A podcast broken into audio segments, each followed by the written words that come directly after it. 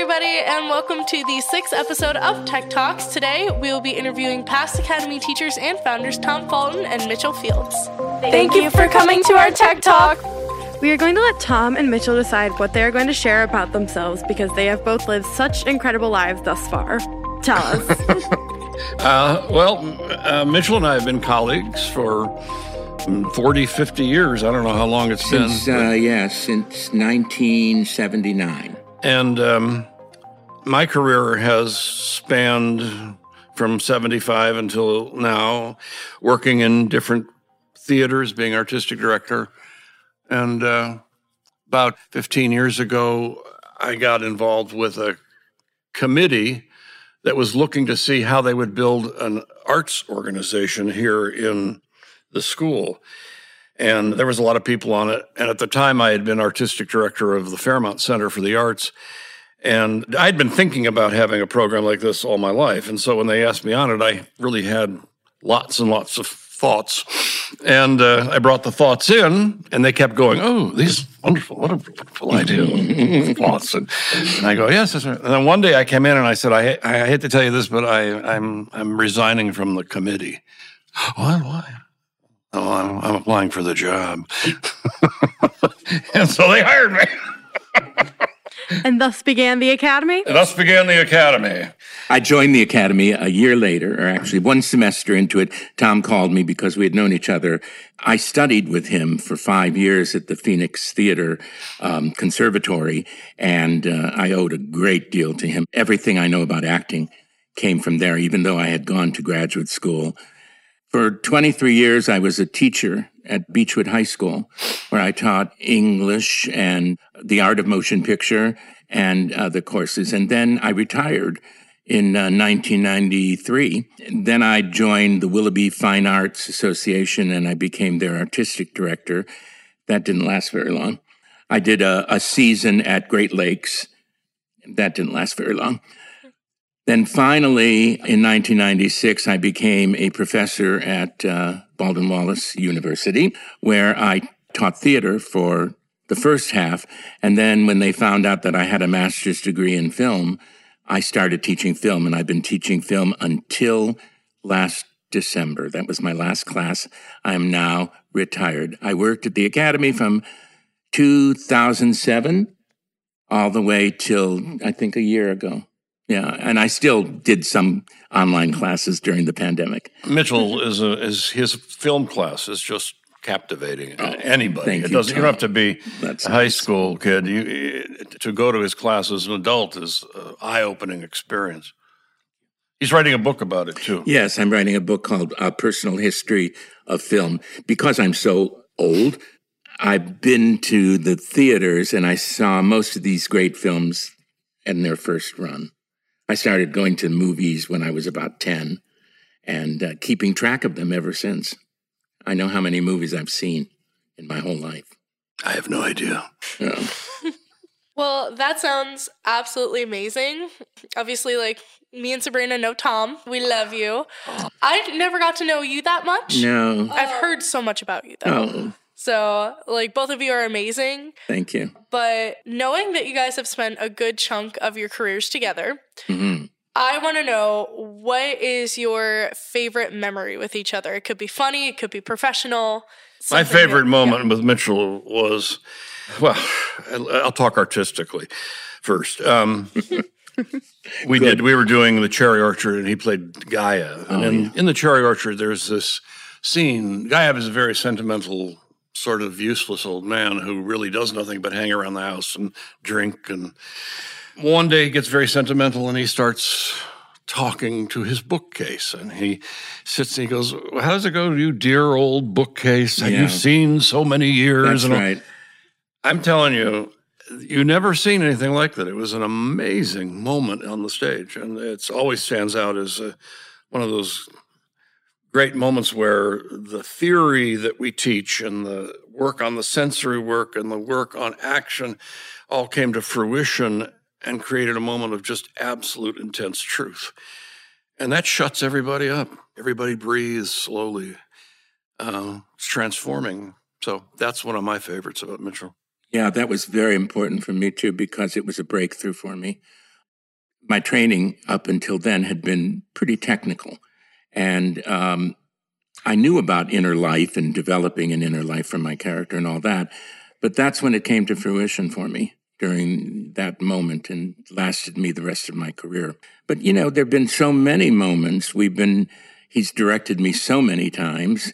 The first show we ever did together was a musical called Dear World at Cain Park. And then he cast me as Sancho, even though I can't sing, and uh, Man of La Mancha, but I faked it pretty good. You did fine. Um, and, you know, and then, and we did Midsummer Nights. He directed me in Midsummer Night's Dream. And then we moved from the Phoenix Theater to the Cleveland Theater Company, and he played King Lear and gave a brilliant performance. And I played Gloucester. There was one scene where we, it was just the two of us, and it was incredibly special for me. On the, on That- the heath. That, that to me was my best moment with you. When Yeah. we, when we did that scene, that was so moving to me. Yeah, he says, "Look, look, look, read, read," and he says, "Alas, I I'm have blind. no eyes." I'm blind. what you can see? Uh, What does that go? You, you can see We could without do it now, eyes. huh? I don't think I can remember it all. No. Uh, anyway, Anyway, that was very special moment. Yes. I love that. I love that you two are so like sentimental towards each other. I also love the true theater teacher's ability to just recall the scenes as you go. Oh yeah. Um, we might end up with a special performance by we, the two we of didn't you. recall that very well, though. I- I- No, we didn't. Not the di- not the dialogue, but the, the feeling. Yeah, the feeling. the essence. Yeah. yeah. That always look forward to that moment on stage. To um keep going down memory lane, since this seems to be a great way to take this, I really want to know what is your favorite memory of either a teacher or a student here at Academy? It can be something Some- that you found truly A sentimental teacher at the academy, or a teacher or student, just a moment that really stuck with you. Oh, well, we've had some astonishing performances here at the Academy. I always wondered when I first started here if we could do this kind of intense work that we do with uh, with all of you guys, um, trying to deal with things like sorrow and grief and uh, fear, and also laughter and honesty on the stage. And we've been able to accomplish that in a number of really wonderful uh, shows. I mean, I think um, of the straight shows that we did, I think that uh, Three Sisters stands out as one of my favorites. Um, We both played the same part years later. oh yeah, Chebutykin. Mitchell played Chebutykin, and I was the original. Who did it better? he did. Oh, he did. As oh, they he, point to he each found, other. He found things that were I that just blew me away. Well, thank you, Mitchell. But anyway, no, I mean, uh, uh, okay, Sean Grandillo, a wonderful actor. Casey Cott, a wonderful actor. Dan Hoy, a wonderful actor. Lizzie Hoy, uh, Grace Hoy, uh, Rachel Hoy. Rachel Hoy, Hoy. hoy, hoy. All Hoy- the Hoys. All the Hoys. Matthew Harris, who's Yeah. now on Broadway in uh, in playing Tito in the Michael Jackson musical. He played Coalhouse Walker in Ragtime for us. Just an incredible performance. There's no question he was going to be a star, and we watch him. For me, it was um, discovering Siobhan Carroll. Oh yes, Siobhan. I'll, I'll tell you how that happened. She was 13 years old going to FPAC. And uh, then after FPAC, we started uh, working together. I was her private acting coach. And she was a sophomore ready to go. And I said, You have to come to the academy. She actually moved. They moved their house to live in Chagrin so that she could go. She stayed with uh, the academy and she became one of the best actresses Wonderful. to come out of the academy. So that was that's my special. and then all you we didn't mention, we loved you too. Oh, uh, There's too many. We're the best Taught techies. 500 people or something have come through the academy, and it's, it's uh, so true. it's hard So to- many, so many great ones. But you take a look, it's amazing what um, a program like this does because usually you go to high school and then you make your friends in college and your lifelong friends. But that seems to have been somewhat of a Yeah. reverse here in that so many kids who went to the academy all live together in New York City, That's you know, in Washington Heights and up. And they all live in the same neighborhood. They want to be around each other.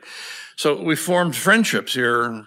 Yeah. So that's more than uh, theater is a way of life. It's it's it's about a family. You you can't just go and learn some lines and stand up on the stage and show off your pretty ankles and your your lovely face and your sweet smile and your singing voice.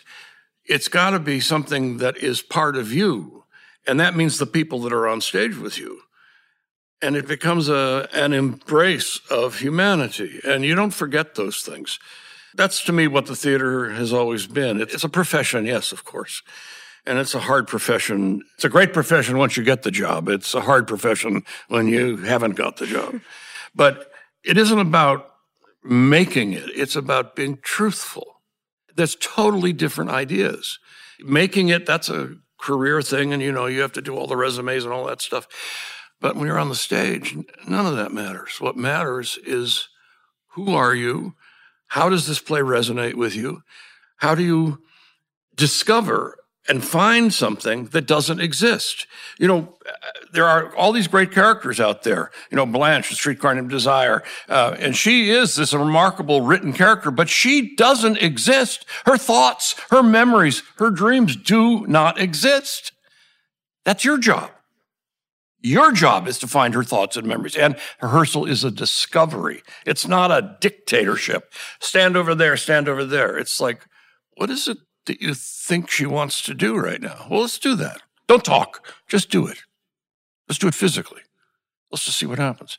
And then behavior starts to happen. And acting is behavior. You just had an acting lesson right here, yeah. right here in in. Uh, I hope everyone's time. ready with their notebooks because this is a lesson. oh yeah, yeah. That's what you guys leave me speechless countless times working with Tom as your uh, assistant stage manager, there have been many a times where I've watched your work and have just been blown away.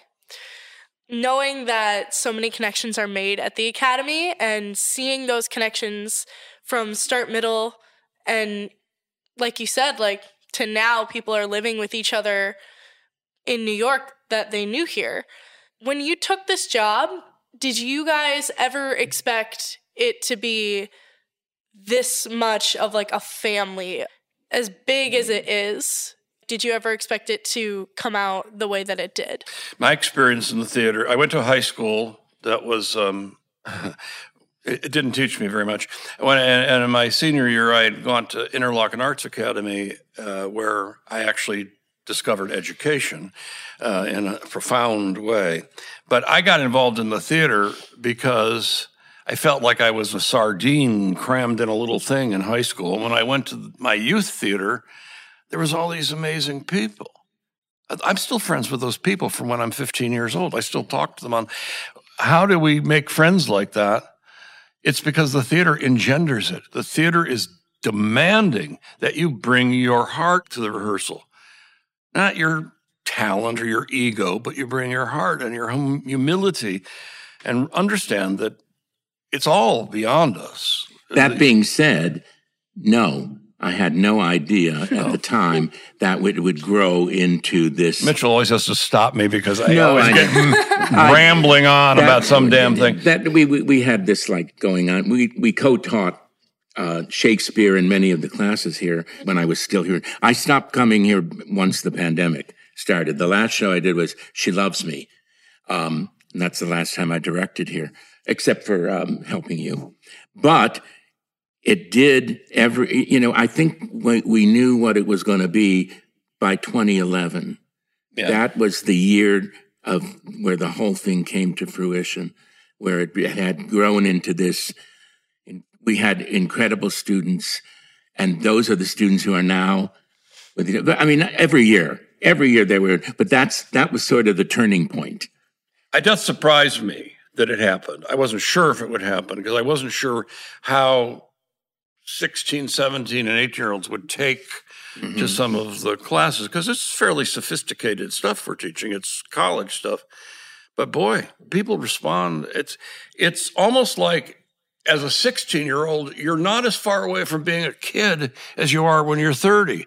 And it may even be a little easier for you to get childish and silly on yeah. stage because you're not, I don't know, quite, uh, uh, you still believe in Never Never Land. Yeah.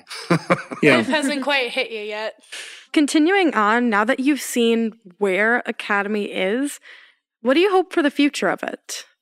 Oh, wow. For the Academy now? Yeah. Yeah. To continue to grow and be, uh, keep the, uh, the spirit of it going. I just from being here in, for 10 minutes, I can see it's going on and it's, it's not ended because we ended. no, you know, we have to, as as artists in the theater, strive for excellence, and there has to be somebody setting some standards. And we set our own standards here, whether other people believe it or not, but we expect from people their absolute best and giving and the embrace. And I, it's hard when you're coming into a, a, program like this in high school, you've got so much other stuff going on in your life and God knows who knows what's going to happen next, mm-hmm. right? But when we're in this space, when we're working here, this is us and our souls and our humanity. Yeah and it was a safe place. And it's safe. We try to make it as safe as possible. There's always crazy people, but we still try to make it safe. Yeah, yeah. That's why I feel like a lot of the students that come here. Have you ever seen uh, The Purge? The movie The Purge. I don't. Oh, where they take one day to kill everybody. Or, horror movie? Free. There, well, there is a scene where it's like oh, you have to be careful, you have to be safe. There's crazy people. And like the kids turn around, they're like, we are the crazy people. No. I feel like that's so many of theater uh-huh. kids. Yes. Like, yeah, because people looking in from the outside are just like, oh my God, like, how can you be comfortable doing that? Like, that yeah, looks so dumb. Yeah. But like, you know, you take it all in and you love it, you learn it, you love it, you live it. And it's. Mm-hmm it just becomes it becomes something that you really couldn't live without. Like that's good. Oh, I love. No, that. that's absolutely right. You really you can't live without it. I, I, I'm retired now, but I'm going to start doing some adult teaching in the future and get back into it because you know it's nice to be retired and not have to get up at six thirty in the morning. Mm-hmm. Yeah, that's my favorite part about retirement. The part I don't like about retirement is just sort of the vacuous empty cloud that's in my head with nothing to do. It's like, well, what should I do? I don't know. Uh, watch television. Uh, you, know, I'll, you know, but so I, I think we have to, we have to keep doing it. We have to keep doing it. Yeah. I mean, it's it's it's not that I'm an actor or a director or a producer or artistic director. I'm just I'm an artist. And when you have an, when you're an artist, you want you need to create. You need to do something and make make sense of what's happening in this life. Because it's crazy life. And you know, being an artist, not everything is going to be perfect. That's one thing that a lot of people struggle to get is that not every performance is going to be spot on. Like, not every performance is going to be a T to the script. Mm-hmm. And it doesn't have to be.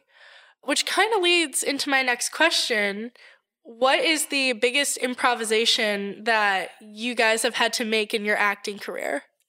What do you mean by improvisation? Like something goes wrong on the stage, a light cue didn't flick, or oh, like someone forgot a prop. Like, how did you? Yeah, I'll tell you one. what your favorite? Um, well, when I, I, played Lady Bracknell in uh, The Importance of Being Earnest once, and my wig came off and I picked up the wig and I looked at, um, I think it was uh, Jack, yeah, and I said, "You have now seen my wig come off. If you tell anyone about it, I will ruin your reputation." well done. That's, that's, what I did, and that's the other time I, I was uh, playing in Twelfth Night. Uh, I played Sir Toby Belch, and Tom directed it. And there is one moment where I have to read a letter mm-hmm. from Malvolio, and I brought the wrong letter because I had it all written out and I hadn't memorized it, which is a lesson for all of you. Yes, Memorize your letters. Yeah. I brought, and I started to improvise mm-hmm. in, in blank verse, and I got away with it. People didn't know. Well, because nobody knows.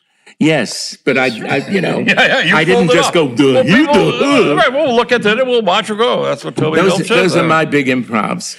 I, I was in a production of of uh, Canterbury Tales, and I was playing Chaucer, and I had a scene. Uh, the, the two knights, Palamon and somebody, were fighting with each other, and the king is supposed to come out and he gives this long Chaucerian speech, in uh, iambic pentameter about um, stop the fighting. We have to. We have to. We have to behave. We have to be noble people. I walked out. They were fighting, and I opened my mouth, and there was absolutely nothing in my head. I, I had nothing in my head. I just went, and they looked at me, and then they kept fighting a little bit, and then I sort of mustered my courage, and I said, uh, "I say." There shall be no more fighting. And then I walked off stage. That's it. 'Cause- No need for the extra words. that was Just the best I could do. I could just imagine how confused they must have been. Just wasn't there? They just supposed to they be- just laughed. No, they didn't. I I went backstage after and I said to the guy, "Oh, I'm so sorry." He goes, "Oh, I loved it. So, you know, forgetting lines is is probably one of the most terrifying things that you can experience. It's It almost like having a gun pointed at your head. Yeah. It's uh, you're out there and you are completely exposed, and there is no way around it. You cannot just go, "I'm, I'm sorry, I forgot my lines." You have to f- find a way through it. Night of the iguana. Night of the Iguana. Mitchell played a character. This is great. He played a character who was considered one of the great poets of the American. And he gets out and, he- and he's dying, and he's going to give his la- He finally has finished his poem, and he goes out and he sits in his chair. He goes, "I finished it. I finished it." He says, "Just read it to us." So he goes, and then he just makes up. a poem. I could, well, actually, the, the truth is, I'd gotten halfway through it and then I went blank, just like we, he was talking about. And I wrote a poem Mm-hmm. on stage, and that's the one they recorded. I see it when I see it on film. I think, oh my god! How Well- often do you see it on on? I, have only video? I've only watched it once. I, I watch all, every time we do a show. Okay. I watch it once. Yeah, no, I don't watch it a Oh lot. my gosh. Yeah. I feel like forgetting a line is both the best and worst thing to possibly happen because it's like you're so embarrassed, but then like something hilarious comes often, out. Yes, often can. absolutely, Well, absolutely. anything new. See, that's the thing that's interesting about our work. When you forget a line, that's happening in the moment. You know, it's mm-hmm. actually happening on stage, and so the other actors must go with it. Mm-hmm. You understand? So you can't just stand there. Nobody can just stand there and goes, "Oh, he says his lines in a minute. I don't know what's coming next." Y- y- You've got to be able to help, and you got to be able to make it happen and keep the keep it truthful. Mm-hmm. And so, so uh, oftentimes something like that, an accident, suddenly spurs the action on into something hysterical or mm-hmm. powerful or You see, I was working a one man show, and we ran into a moment during the show where he has forgotten his line. Now, we are very, very lucky that A, this is a brilliant actor, mm-hmm. and B, the way the show is built is you can fall into the circumstance and it makes sense. So mm-hmm. his solution is to go, wait, I want to make sure I get this part exactly right. Because he's already let the audience in on the fact that, like, this is a play, it's not real. And he walks up to the booth, he makes direct eye contact with me because I was assistant stage managing, and just goes, Can you remind me of exactly how this part of the story goes? Wow. Brilliant. And then Yeah, you told them is. and on the show. Yep. Well, because no one's pretending, right? I mean, if it happens, audiences are very forgiving. Don't forget, they've Yeah. paid 50 bucks to come and see this show, and by God, they're going to like it. Even if the show is horribly acted and horribly directed, they'll say, Oh, didn't you love the costumes? they were so pretty. Because I'm not going to admit to my friends that I paid $50 to see a bunch of junk. I, I, I, I, I want something. So your audiences are pretty forgiving. I want to continue on the train of mishaps because it's always fun to talk about. So, here at Academy, you work with high schoolers. What is the biggest, funniest, most excellent mishap you've seen in one of these shows with the high schoolers you work with? Uh, I won't say. Oh, I got it. oh, go ahead. I was directing. I directed Beyond Therapy, and Tom had suggested. Oh, that. Tom had suggested that the therapist that was in the play be sitting on a big ball, bouncing, a, you know, a bouncing and ball. she and she would An bounce on ball. it. Oh, no. Well, it's right over there. See that side of the stage? She's bouncing on the ball, and all of a sudden she flies off the stage and ends up On her the- head. on ends up on the floor down here, off the steps, and we hear this little voice, "I'm all right." Her hand comes up. Yeah. All right. And up she goes. and she got back, got back on that ball and did the show. I wish you could have seen her fly but over that, that ball, though. was the most amazing mishap I've ever seen. Well, I'll tell you one. When we were doing Macbeth, our our first Macbeth, um, we were they were they were rehearsing the fight every night. We do a fight rehearsal, and it was the fight between Mal, uh, I mean um, Macduff and Macbeth. And Macduff had a battle axe, a real battle axe. It, was, it weighed eight pounds or something with a stick on the end. And Macbeth had the sword, and they were mark just marking it. But something happened, and Macbeth didn't knock do a blow, and very slowly that eight pound axe came right down on Macbeth's head and split his skull open about four inches, three inches, and it didn't bleed very much. And somebody came in and said, "Tom, Macduff just hit Ryan in the head with a battle axe." what? Wait, you gave high schoolers a real battle axe? Well, This yes, is why I under did- lots and lots of safety precautions. Of This course. is why I give my Well, I'm middle not gonna use a plastic and battle foam. axe. You got to have a battle axe. I got to do clanking of. Um, yes, and it, just because you're a high schooler doesn't mean you're going to want to chop somebody's head off. Well, no, but also, high schoolers are not the smartest of people when it comes to weapons. That's You true. see, this is my greatest fear when I teach stage combat to middle schoolers. Sabrina's well- a middle school teacher. She knows all about this. in middle school, give them styrofoam I gave them plastic and Uh, but- foam, and they still but- managed to fall off the stage and chairs and tables Remember this: and all the above. When we do something like that, we, Mm-hmm. we have a, a fully certified stage combat person who works. We work slow, slow, slow. So there's really very little. Oppor- this is such a strange accident because because it was just slow, you know. But that thing was heavy enough that it. He did the show with that split in his Yeah, head. he, he played. I, I, I, his dad was there. I said, you, and I said, listen, uh, uh, you, how are you feeling? He goes, I'm going to do it. I'm going. It's my opening night. I'm playing Macbeth. I'm going to do it. And he did it. And he went to the after the show. He went to the hospital and got his four staples in his Yeah. hand. So that was not funny, but it was interesting. it's not funny, but it's memorable. Oh, Very. yeah. Well, it was a forget it. scary moment. Well, you how know, could you forget something like that? You can't. Exactly. Right. I could just imagine him walking into that ER, like all in his costume and everything, just being like, "Hey, I just came from an opening night. Uh, can y'all help me out real quick?" Well, there's been, I mean, one of the reasons Macbeth has, um, we have to call it the Scottish play because it's supposed to be bad luck because so many things happen in rehearsal of Macbeth, mostly because the play is about black magic, which scares people to death uh, when they think about it.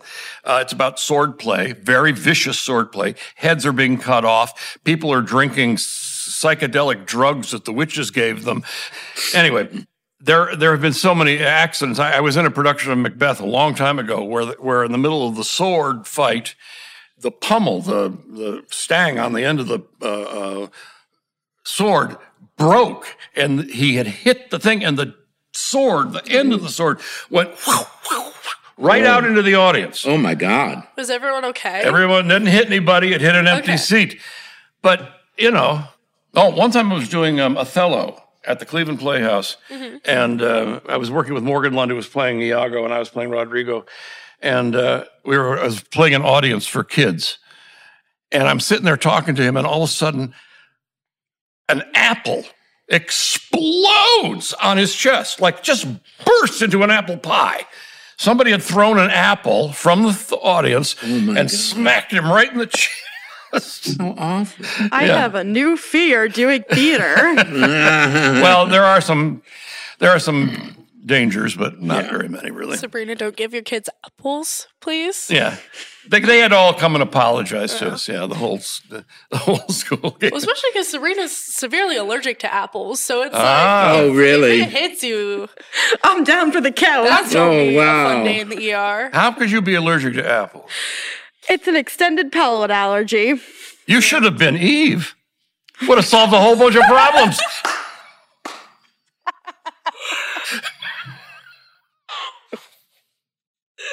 Oh my god. Uh, unfortunately, you had didn't you have to eat an apple to find out you were allergic? Yep. Okay. Oh, that so could- that that there's your Eve theory gone. So now that we know, like, you know, what you guys' favorite memory with each other was, mm. we want to know what was one thing that just annoyed the crap out of you guys about each other. When class when we were teaching together and class was over and he wouldn't stop talking. I love that you were very ready with that answer. Yeah. well, that was the only thing that ever annoyed me. I had to like say, Tom, it's 220. I, I'm used to that tone from lots of people. Um, I, What- I don't what know. I don't try. I, Mi- uh, Mitchell, annoying Mitchell. Uh, I, I laugh. No, that's not, his laugh is outrageous. It's fantastic. I guess I would just get annoyed with him that he would kept wanting to stay home, not come, not not come Oh. and be in shows. Yeah. He, Well, Mitchell, so you know, he was very cautious of his private time, but when he committed, he committed. Yeah. So I don't really have any well, thanks. any kind of issues that I can think of. Now I feel guilty. Uh, no. The first time I encountered Mitchell, I was directing The Odd Couple at the Chagrin Valley Little Theater. I must have been 21 years old or something, 22 years old. And um, Mitchell auditioned for The Odd Couple. And of course, he was clear that he would be a shoe in for Felix. And I didn't cast him, but I cast his brother. Um, That's right. That's right. He did. and um, in retrospect, mm, maybe I should have cast Mitchell. I, Rollin was great. Yeah, well, actually, yeah, no, Rollin, yeah, Rollin, Yeah, yeah, Rollin yeah, Rollin was really. Well, with our next question, since apparently both Angie and I are agents of chaos, I wanted to ask over all the years, who has been your favorite teacher at Academy? And you can't say each other, you can't say yourselves. I think my favorite was Cody Swanson because he was my assistant for all the improv shows, and then he took it over and did a brilliant job. So I loved I loved working with Cody, and I of course you said I'm not allowed to say him. Who else? Who else? Oh, Well, I would say um, actually Ben.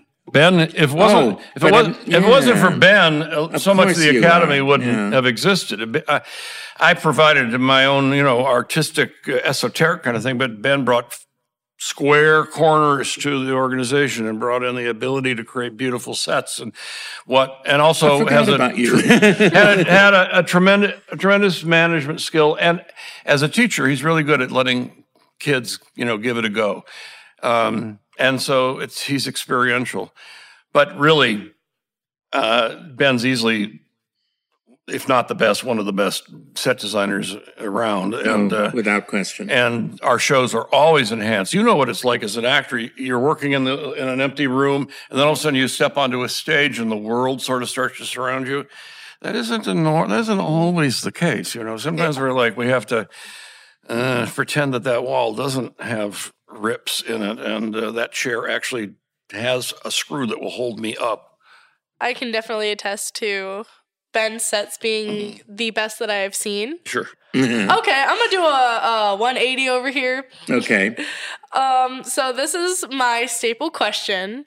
It has been in every episode. Sabrina knows what I'm talking about. Mac and cheese tulips. Mac and cheese tulips and hair. Oh, is this um, what's your favorite swear word? Is that one? Oh. No, no. This is PG, not PG 13. Oh, okay. PG 13. Oh, no. My favorite swear word is not going to be PG 13.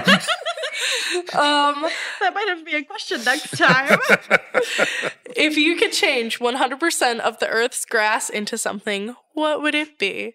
That is the weirdest question. I, I know. I got it off TikTok. oh, you did? I did. Uh, if I was, if I could turn the gra- grass into anything, I would uh, turn it into um, beef stroganoff.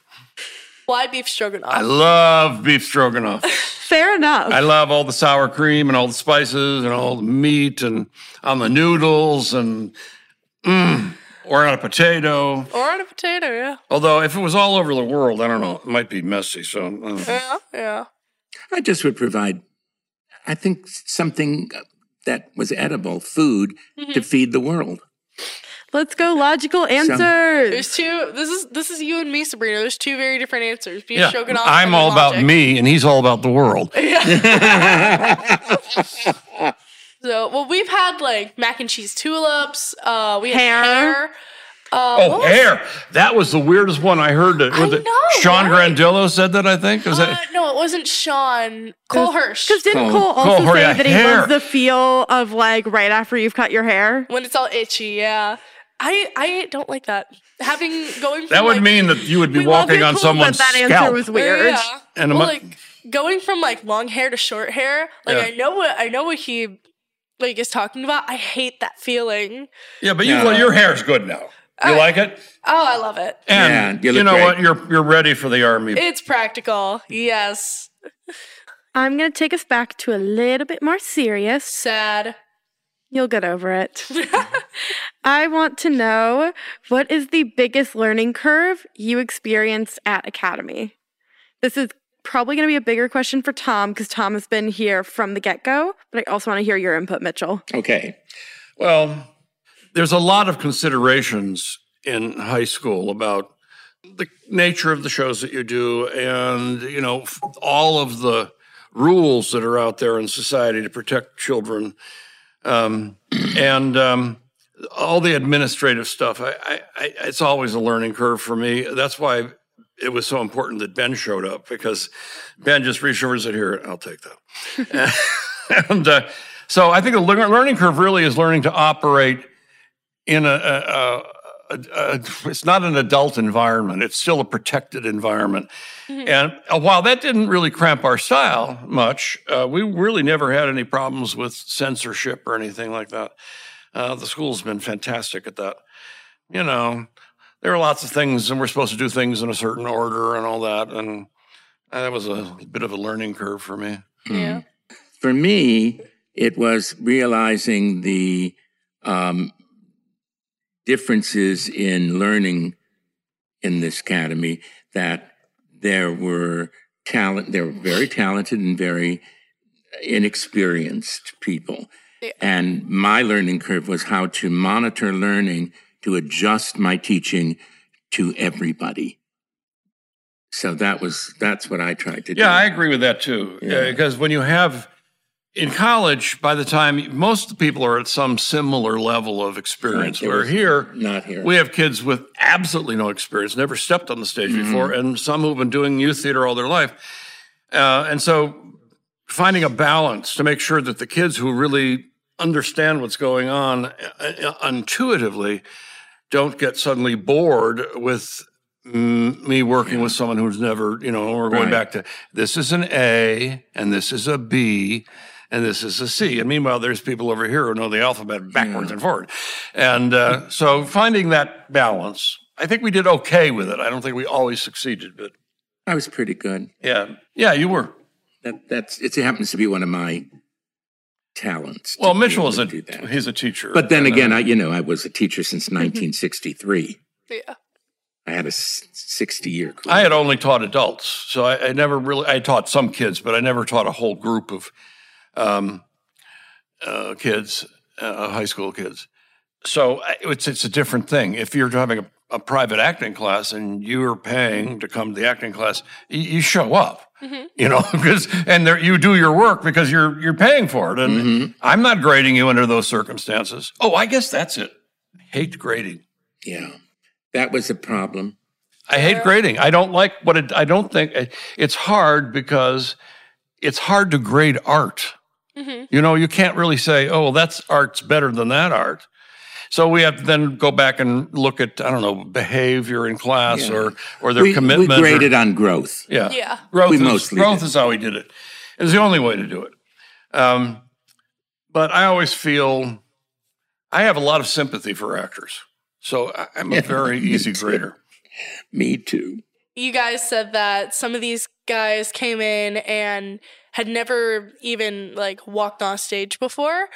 That seems to have been like a pretty common theme with the other alumni that we have interviewed. Like talking to Sean and Cole, like both of them said that, oh yeah, just kind of like auditioned for Academy. Like it seemed cool. And then they ended Right. up doing what they're doing today. Like Right. it's absolutely amazing. I but think I directed him in his first play. which one? Uh, Apple. Uh, no, was it uh, Apple tree. Apple Tree? Yeah. He played Adam, Yeah, Uh, Sean or Cole? Sean. Sean. Sean? And Yeah. I, I directed Sean um, Cole in Beyond Therapy. Nice. Yeah. That's what uh, Cole told a story about when he sent an envelope full of hair to a kid in one of your classes, Tom. Do you remember that day? I have no idea. There were so many things that went on that I have no idea, and I don't even want to know about them. No, If we- somehow Ben finds out about them, but I go, don't tell me. I don't want to. I don't want to hear it. What about Sean? Do you guys have any um, like stories about Sean? Sean always wanted to hold everybody's hand. yeah. It's- in Is fact, it squishy hands? And he would sit in class and he'd just go like this, and, Yeah, and people would just sit there and let him, you know, what are you doing? I said, I don't know. I have to hold hands, and he did. And then wherever Yeah, everybody that's in the right. class said, okay, so he sat there holding hands. What, a, what about Claire? Well, Claire was Claire was the sweetest. She was afraid when she first came, and afraid Yeah. that she wouldn't make friends. And Yeah. then some people came forward, and uh, she had a. She was very very shy, but boy did she change. Two years here, she just blossomed, and now she's got this amazing job choreographing Drone shows. Drones, yeah. Yeah. Have you ever seen some of those things? They're unbelievable. I have one last question that I always like to ask, and it's going to be extra powerful coming from you two. What is one piece of advice you would give to current and future Academy students? take advantage of it because it i don't think that um, you realize in the moment how impactful this is going to be on the rest of your life. And so pay attention to that. Be present every day that you can be. I mean not just body wise but present in the moment and take advantage of all the things that the academy has to offer. My advice your uniqueness is your power. Oh, yes. The motto itself. because everybody is has this voice in them that's saying you suck you're terrible you're not going to do it you're going to fail Mm. and that's because we're trained to think that for some reason we're not good enough and so learning to understand that who you are is the most powerful thing in the room. You cannot be Mitchell. You cannot be me. You cannot be each other. You can only be you. And that's the only thing you have. You have nothing else. You cannot think someone else's thoughts. You cannot feel somebody else's feeling. You only have yourself. And so every role you play is you filtered through the circumstances of the play. So how would you respond if this situation were in front of you and and with what you know about the character? And it's all about it nothing comes out of an actor that is that works that isn't true. And if you here's here's a, a, a really great way of thinking of it. Don't push. That's my advice. Don't push. Let it unfold. Don't try to make the grass grow by pulling on it.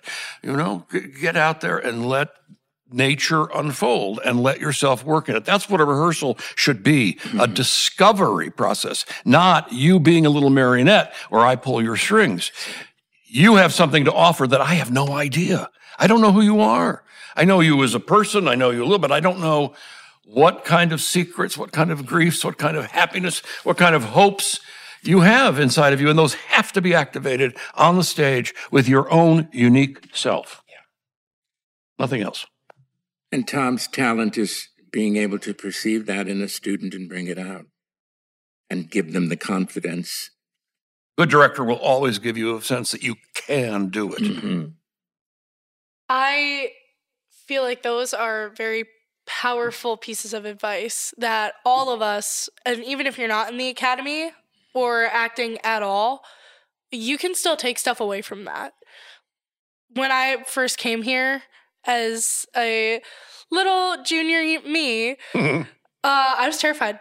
I was terrified that I wouldn't do well, that I wouldn't fit in, that nobody would like me. And then, you know, a year and a half later, I'm still here. I'm loving it. And like, I have you to thank for giving me an amazing first year. And I have Mitchell to thank for just creating such a safe space. Well, both of you created a safe space, but like, I mean, I didn't know Mitchell very well in my time here because I came the year after you left. Um, Right. But I think that like what you guys have built here is just an amazing thing that will hopefully live on for years to come. Um, and unfortunately, this is the part where it comes to an end. It's very sad. Um, this, my friend, is only the beginning. but it is time for a shameless plug. So, anything that you guys may have in the works or anything you guys want to promote, now is your time to get it all on the air. I just want to promote my movie that's coming out. I don't know exactly when, it just was finished editing, but it was directed and written by two graduates. Um, and the motto is always be nice to your students. You never know when they're going to give you a job. and that's happened to me quite a bit, quite a bit that I'm, the students have hired me. That's my promotion. Yanov, Yanov, Yanov. On March 20th, I am with a few other people in town opening a training program called the Actors Workshop. And it's going to be myself and Mitchell and Deirdre Ring and Gene Zarzur and uh, Ellen Friedman. Ellen Friedman, and I haven't gotten a friend, but maybe Terrence Spivey too from Karamu. Um, so it's just going to be it's, but it's going to be this, but it's going to be for people 18 and over, except the audition class, which can do 16. But um, it's after school stuff. It's not, you know, it's after work stuff. It's part time. But I need, I wanted to get together some of the best people in town that I know. Um, I wanted to create a space where I could continue to carry on some of the stuff that we've been talking about today. Uh, I have no idea if anybody wants to study with an old geezer, and if nobody studies, you know, oh well. You should study with him. Yeah, you well, definitely should. Yeah. I I, uh, I think um, the, the worst that could happen is that we have a website and and have a party and nobody comes. Yeah. But I think someone will. I, I don't know. You'll see. It'll be out pretty soon, uh, and it will be. This is the first time I've actually said anything about it. So mm-hmm. I wondered if you were going to. yeah. Well, what the hell? Um, I've been spending about. I spent the last eight months working on a website that does all the, the things like um, you know um, being able to buy, pay online, and and it's a whole. It's pretty extensive. Uh, and it's almost done, and I've tested it, and so next week or so I'll release it. Okay, that is all the time we have for questions and information today, but we have loved getting to chat with you two. Thank you. And thank you for finding the time to hang out with us, answer some questions. Oh, we love it. Yeah. I'm going to be here to see uh, yeah, the rest of your shows. Join us again when we talk with directors Deirdre and Adam and students Alicia and Brandon about the Academy's Junior Play Festival. Also, don't forget to buy your tickets for that on the Academy website. And you can also check out the Academy website for Antigone, which will be streaming for free starting on March 3rd. Thank, Thank you, you for coming, coming to our Tech Talks. Bye.